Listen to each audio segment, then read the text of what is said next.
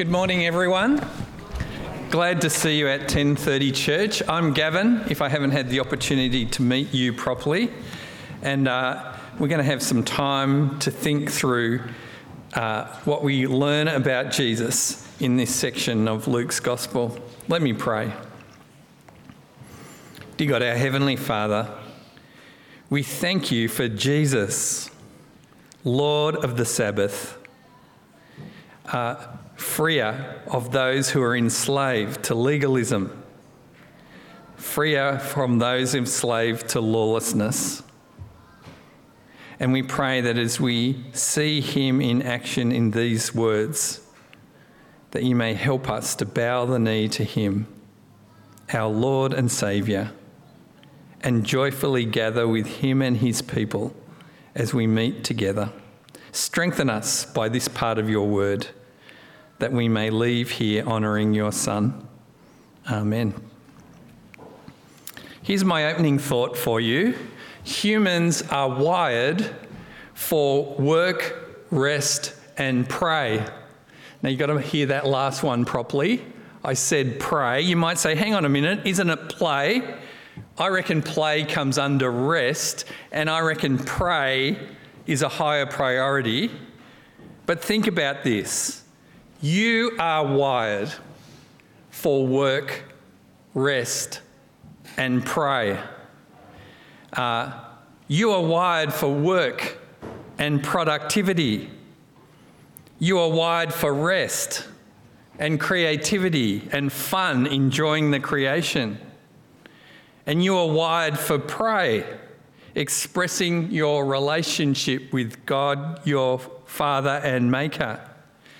Now, the complication to all this is that we live in a fallen world. We live in Genesis 3, not Genesis 1. And so, for lots of us, work is a struggle. On one hand, we uh, err towards laziness, and on the other side of the spectrum, we err towards workomaniacism. I don't know if that's your thing. Rest is a struggle.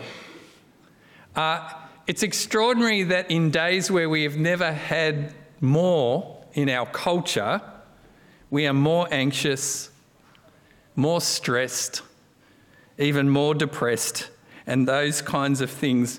Actually, resting in our hearts is a struggle. And pray is a struggle. We're too busy to pray. Our diaries are our masters and not our servants. And so the fact we're wired for work, rest, and pray can be a struggle in this present life.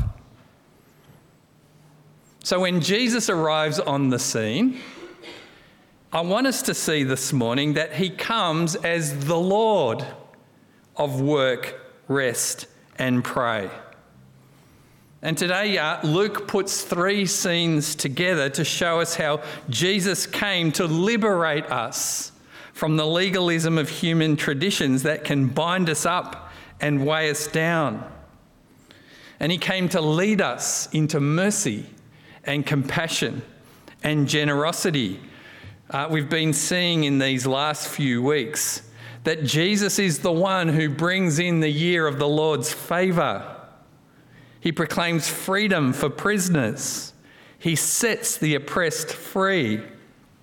And in uh, three scenes this morning, we're going to see him confront the legalism of the day, that he may set them free to love and compassion. Uh, in each of the scenes, we're going to see here the legalists ask a question of Jesus Why do you feast and not fast, Jesus? Why do you eat harvestable food on the Sabbath, Jesus? Why do you heal on the Sabbath? And as we hear um, Jesus' answers in these three scenes, we see that he has come to liberate us from the uh, legalism of human traditions and to enjoy with him the year of the Lord's favour. So I want to come to scene one the legalists ask this question Why do you feast and not fast? Uh, we're in chapter 5, we're at verse 33, and there's a discussion going on behind the scenes uh, with the Pharisees. And here's how it goes in 33 John's disciples often fast and pray. And so do the disciples of the Pharisees, but yours go on eating and drinking. That confirms what we see in Luke's gospel. If we had time, we could track all the dinner parties that Jesus was at with all kinds of people. He had dinner parties with tax collectors, he had dinner parties with Pharisees, he had dinner parties with unacceptable people. He spent his time feasting and not fasting. Why would you do that? The Pharisees and the legalists ask. And uh, in the first scene, Jesus answers with three word pictures. And I think the first word picture is the most important one. Why do you feast and not fast? Jesus responds with the word picture of a wedding feast. And he says, can you make the friends of the bridegroom fast while he is with them? But the time will come when the bridegroom will be taken from them, and in those days they will fast. Jesus is saying these are days of celebration. These are days of the Lord's favour. So, like uh, friends at our wedding feast, we feast and we don't fast. Uh, just had to check. That's a picture of my third son wedding in uh, March 2021. If you look carefully, you can see all my four children in this passage, but you can ask Sue about that later on over coffee. Uh, it was the wettest day in 40 years, but that didn't stop us from celebrating. Uh, we had a great day, and the picture of the wedding and the wedding celebrations and the wedding reception is all about celebrating the joy of the wedding. Now, I want you to imagine that at my son's reception, I stand up with all the guests and the relatives and the friends, and I say, In order to celebrate today, we are going to fast right now. no food, no drink only me and the bank manager are happy in this moment. and uh, uh, it's a ludicrous picture, isn't it? And that's how Jesus responds to why are you feasting? This is a day of celebration. The Lord's Messiah was with us. He's bringing in the Lord's favour, freedom for the prisoners, and uh, freedom from oppression. And so here is a day of feasting and not fasting. Jesus has more to say about fasting in other places, especially the Sermon on the Mount, and I encourage you to go and have a look at that. Uh, Jesus also uses a couple of other word pictures. Uh, he uses the word picture of patched clothing, and he, word, he uses the word picture of the old wineskin and they're both saying the same kind of thing. I think I get how both the pictures work. If you're fixing the hole in your jeans, you don't use new cloth on old material. You st- sew it on. If you wash it, the new cloth will shrink and the whole thing will go blah. Or uh, if you pour new wine into old wineskins, new wine expands and ferments, so you need new wineskins to stretch to cope with the new wine. If you put new wine into old wine skins, it'll go bleh. And so, what Jesus is saying here, the old legalism of the Pharisees has no place in the new kingdom of God. So he confronts them with that thought. Let me take you to the second scene. And the legalists will ask the question why are you harvesting on the Sabbath? Uh, chapter 6, verse 1 picks up the scene for us. One Sabbath, Jesus was going through the cornfields, and his disciples began to pick some ears of corn and rub them in their hands and eat the grain. Now, right at this moment, it's worth noticing, even in the law, God called for mercy. So I could take you to Leviticus 23 22 which says, When you reap the harvest of your land, do not reap to the very edges of your field or gather the gleanings of your harvest. Leave them for the poor and the foreigner and the stranger residing among you. I am the Lord your God. So, even through the law, God was teaching his people to be generous to the poor and the outsider and the foreigner. So, here is a scene that fits with the law, and yet the legalists are upset. What's going on? It's on the Sabbath. And look in verse 2 of chapter 6. Some of the Pharisees said, Why are you doing what is unlawful on the Sabbath? And immediately we see the clash between love and mercy and human tradition. For the Pharisees of Jesus' day, Sabbath traditions trump generosity. Why are you doing what is unlawful on the Sabbath? Now, I think it's worth me saying at this moment that the schools of the Pharisees emerge in the in between times between the uh, testaments. In the days when the Greeks ruled the world after Alexander the Great. And the Pharisee school emerges to preserve Jewish faith and culture. And so by the days of Jesus, they had turned 10 commandments into 629 rules to keep for life. And a large slab of those rules were to preserve the Sabbath. And they had slipped into a legalism that we hear here. Uh, Jesus responds to this question by going back to King David. And in verse 3, he says, Have you never read what David did when he has, and his companions were hungry? He entered the house of God, taking the consecrated bread, and he ate what was lawful only for the priests to eat. And he also gave some, some to his companions. We see Jesus' knowledge even of the Old Testament. He goes back to a time in David that I'm not sure I would have if I was having that conversation. And I could take you back to 1 Samuel 21. King David has a party. He's on a mission for the king. They're hungry and without food, and he asks for some food, and all there is is consecrated bread. Bread that only the priests should eat. But mercy trumps human traditions. And David ate. And Jesus uses that moment to challenge the, the uh, Pharisees who are questioning. And he wants to say to them, mercy trumps human tradition. I want to confess something to you. When I came into 1030 church, I walked past the kitchen. There are chocolate brownies consecrated for 1030 church.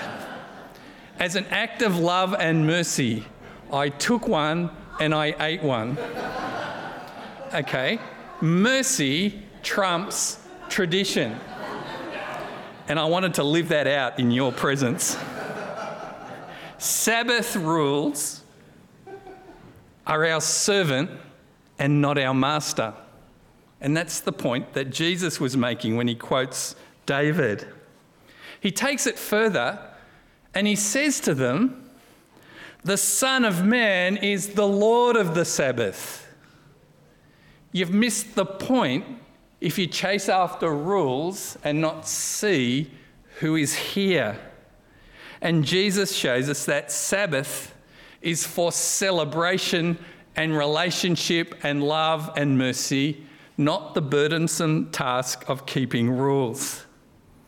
And uh, as the conflict increases, when we get to chapter 11, a few chapters away, uh, Jesus sharpens his critique.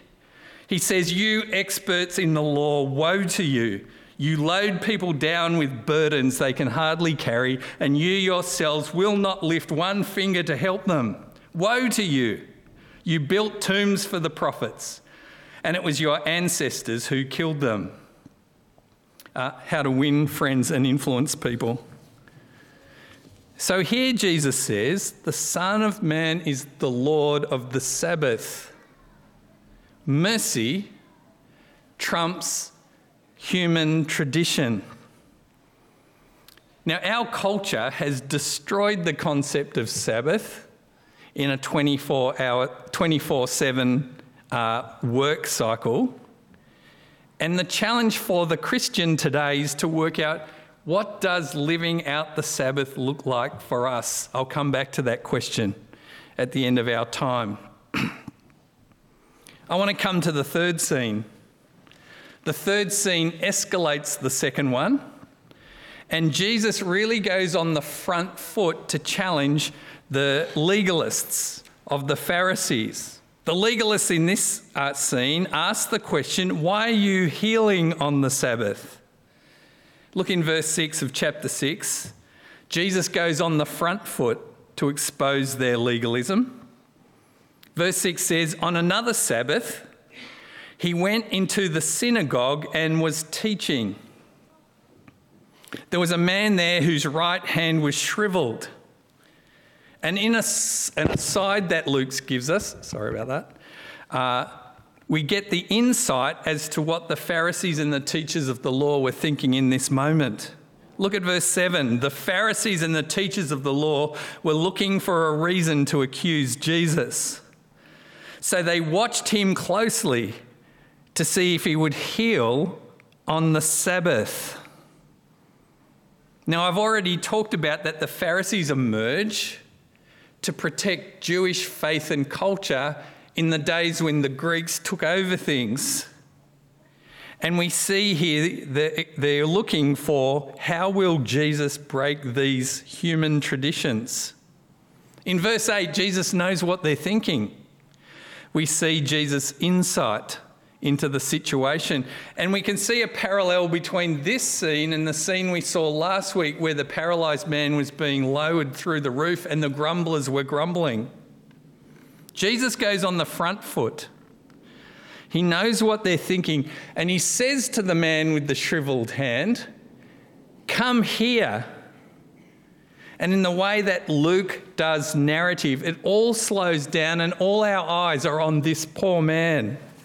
If it was you, I imagine that you would feel the discomfort of having the synagogue watch you to see what Jesus would do next.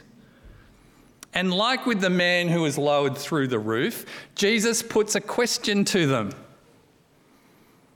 He says, I ask you, which is lawful on the Sabbath? To do good or to do evil?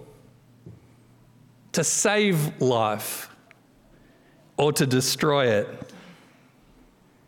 And in this moment, we see that the Lord of the Sabbath, Jesus, has come to liberate those who are enslaved to the legalism of the day.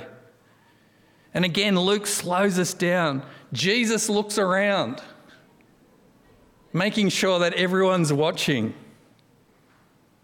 And he says to the man, Stretch out your hand. And he did. And his hand was completely restored. The Sabbath is for celebrating life, life with God and his people. It's for celebrating that we are wired for relationship with him and with each other. It's for doing good and not evil. It's for saving life, not destroying life. Well, how do you think the Pharisees responded? Not too well. In verse 11, but the Pharisees and the teachers of the law were furious, and they began to discuss with one another what they might do to Jesus. The Lord of the Sabbath has come to earth to free us from the legalism of human traditions. And over coffee, we could spend time thinking about what are the things that we make rules about, adding burdens to people, not celebrating life, even on the Lord's day.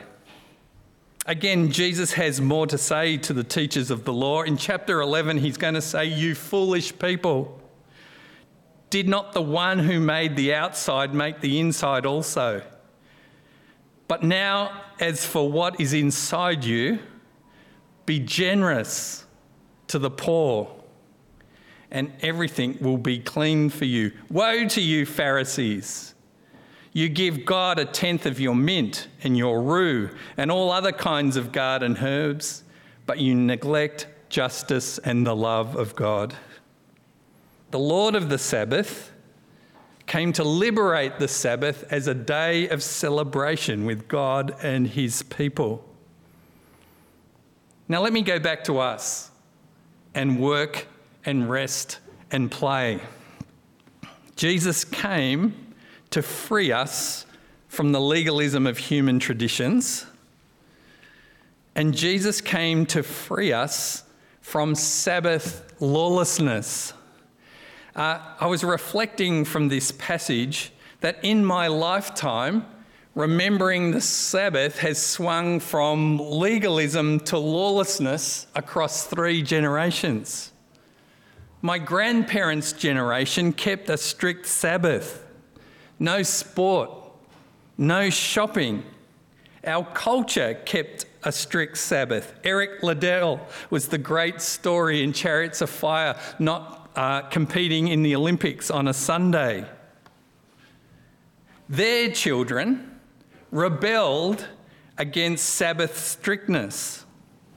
In WA, I had a friend named Phil who said for a number of years he walked away from the faith because of the strictness of the way his parents kept Sabbath in their family. And then the third generation raised by the second generation barely have any idea of what we're talking about when we're talking about keeping the Sabbath because they've been raised in the days of 24 7 culture. The other thing that's changed is that our culture has moved away from Christian values, and our government no longer uh, enforces Sabbath things no sport, no shopping. I actually think it's a good thing that it's moved from external because it's moved to us Christians to work out what does honoring the Lord's Sabbath look like in a 24/7 culture. And how can we make meeting with God and his people the priority in our week of work, rest and pray? Humans are wired for Sabbath rest. You are wired for Sabbath rest not merely the practice of a physical day off, though uh, naps are good, nana naps are good, rests are good, sleeps are good, and as I get slightly older, I'm appreciating the nap all the more. Humans are wired, but there's a deeper thing going on here, isn't there? Humans are wired for pray, for a deeper relationship with God and His people.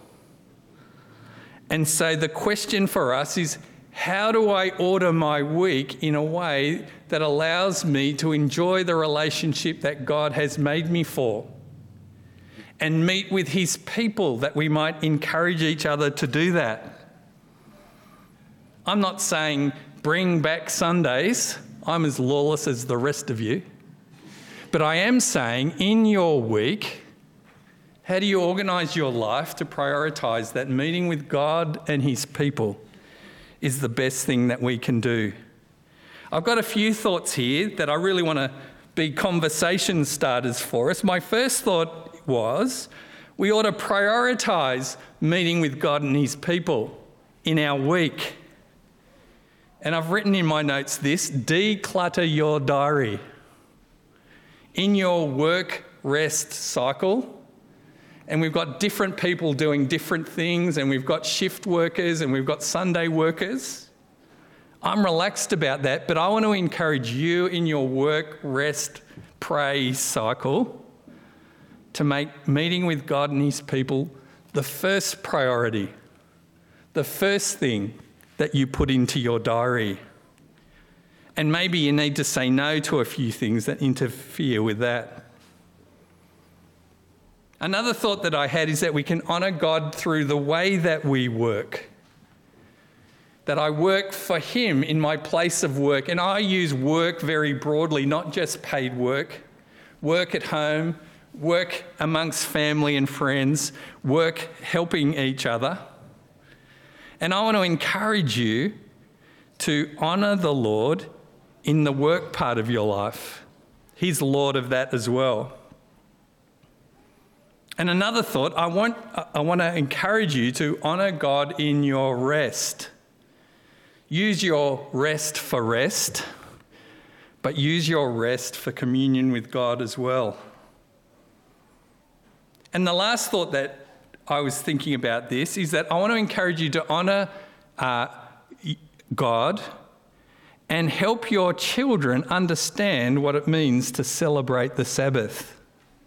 Your children and your grandchildren and your great grandchildren, if that's your case. How can we help each other teach our children that meeting with God and His people is a privilege? It's a priority. It's the good that God has made us for. And how can we say no to the things that interfere with meeting God and His people does? It's about priority and it's about being deliberate. Psalm 92 is a psalm written for Sabbath celebration. And I think it shows us what the vibe God is looking for as we think about the Sabbath. It's not burdensome legalism, but it's joyful praise. Psalm 92 says this It is good to praise the Lord and make music to your name, O Most High, proclaiming your love in the morning and your faithfulness at night to the music of the ten string lyre and the melody of the harp. For you make me glad by your deeds, Lord. I sing for joy at what your hands have done. Great are your works, Lord. How profound are your thoughts. Celebrating time with the Lord is not a burden, it's a joy. And Jesus came to rescue us from the legalism of human traditions and for, from the lawlessness of uh, a 24 7 culture. And as Lord of the Sabbath, Jesus says to us, Come to me, all you who are weary and burdened, and I will give you rest. Take my yoke upon you and learn from me for I am gentle and humble in heart, and you will find rest for your souls. Amen. Let's take a quiet moment, and then I think.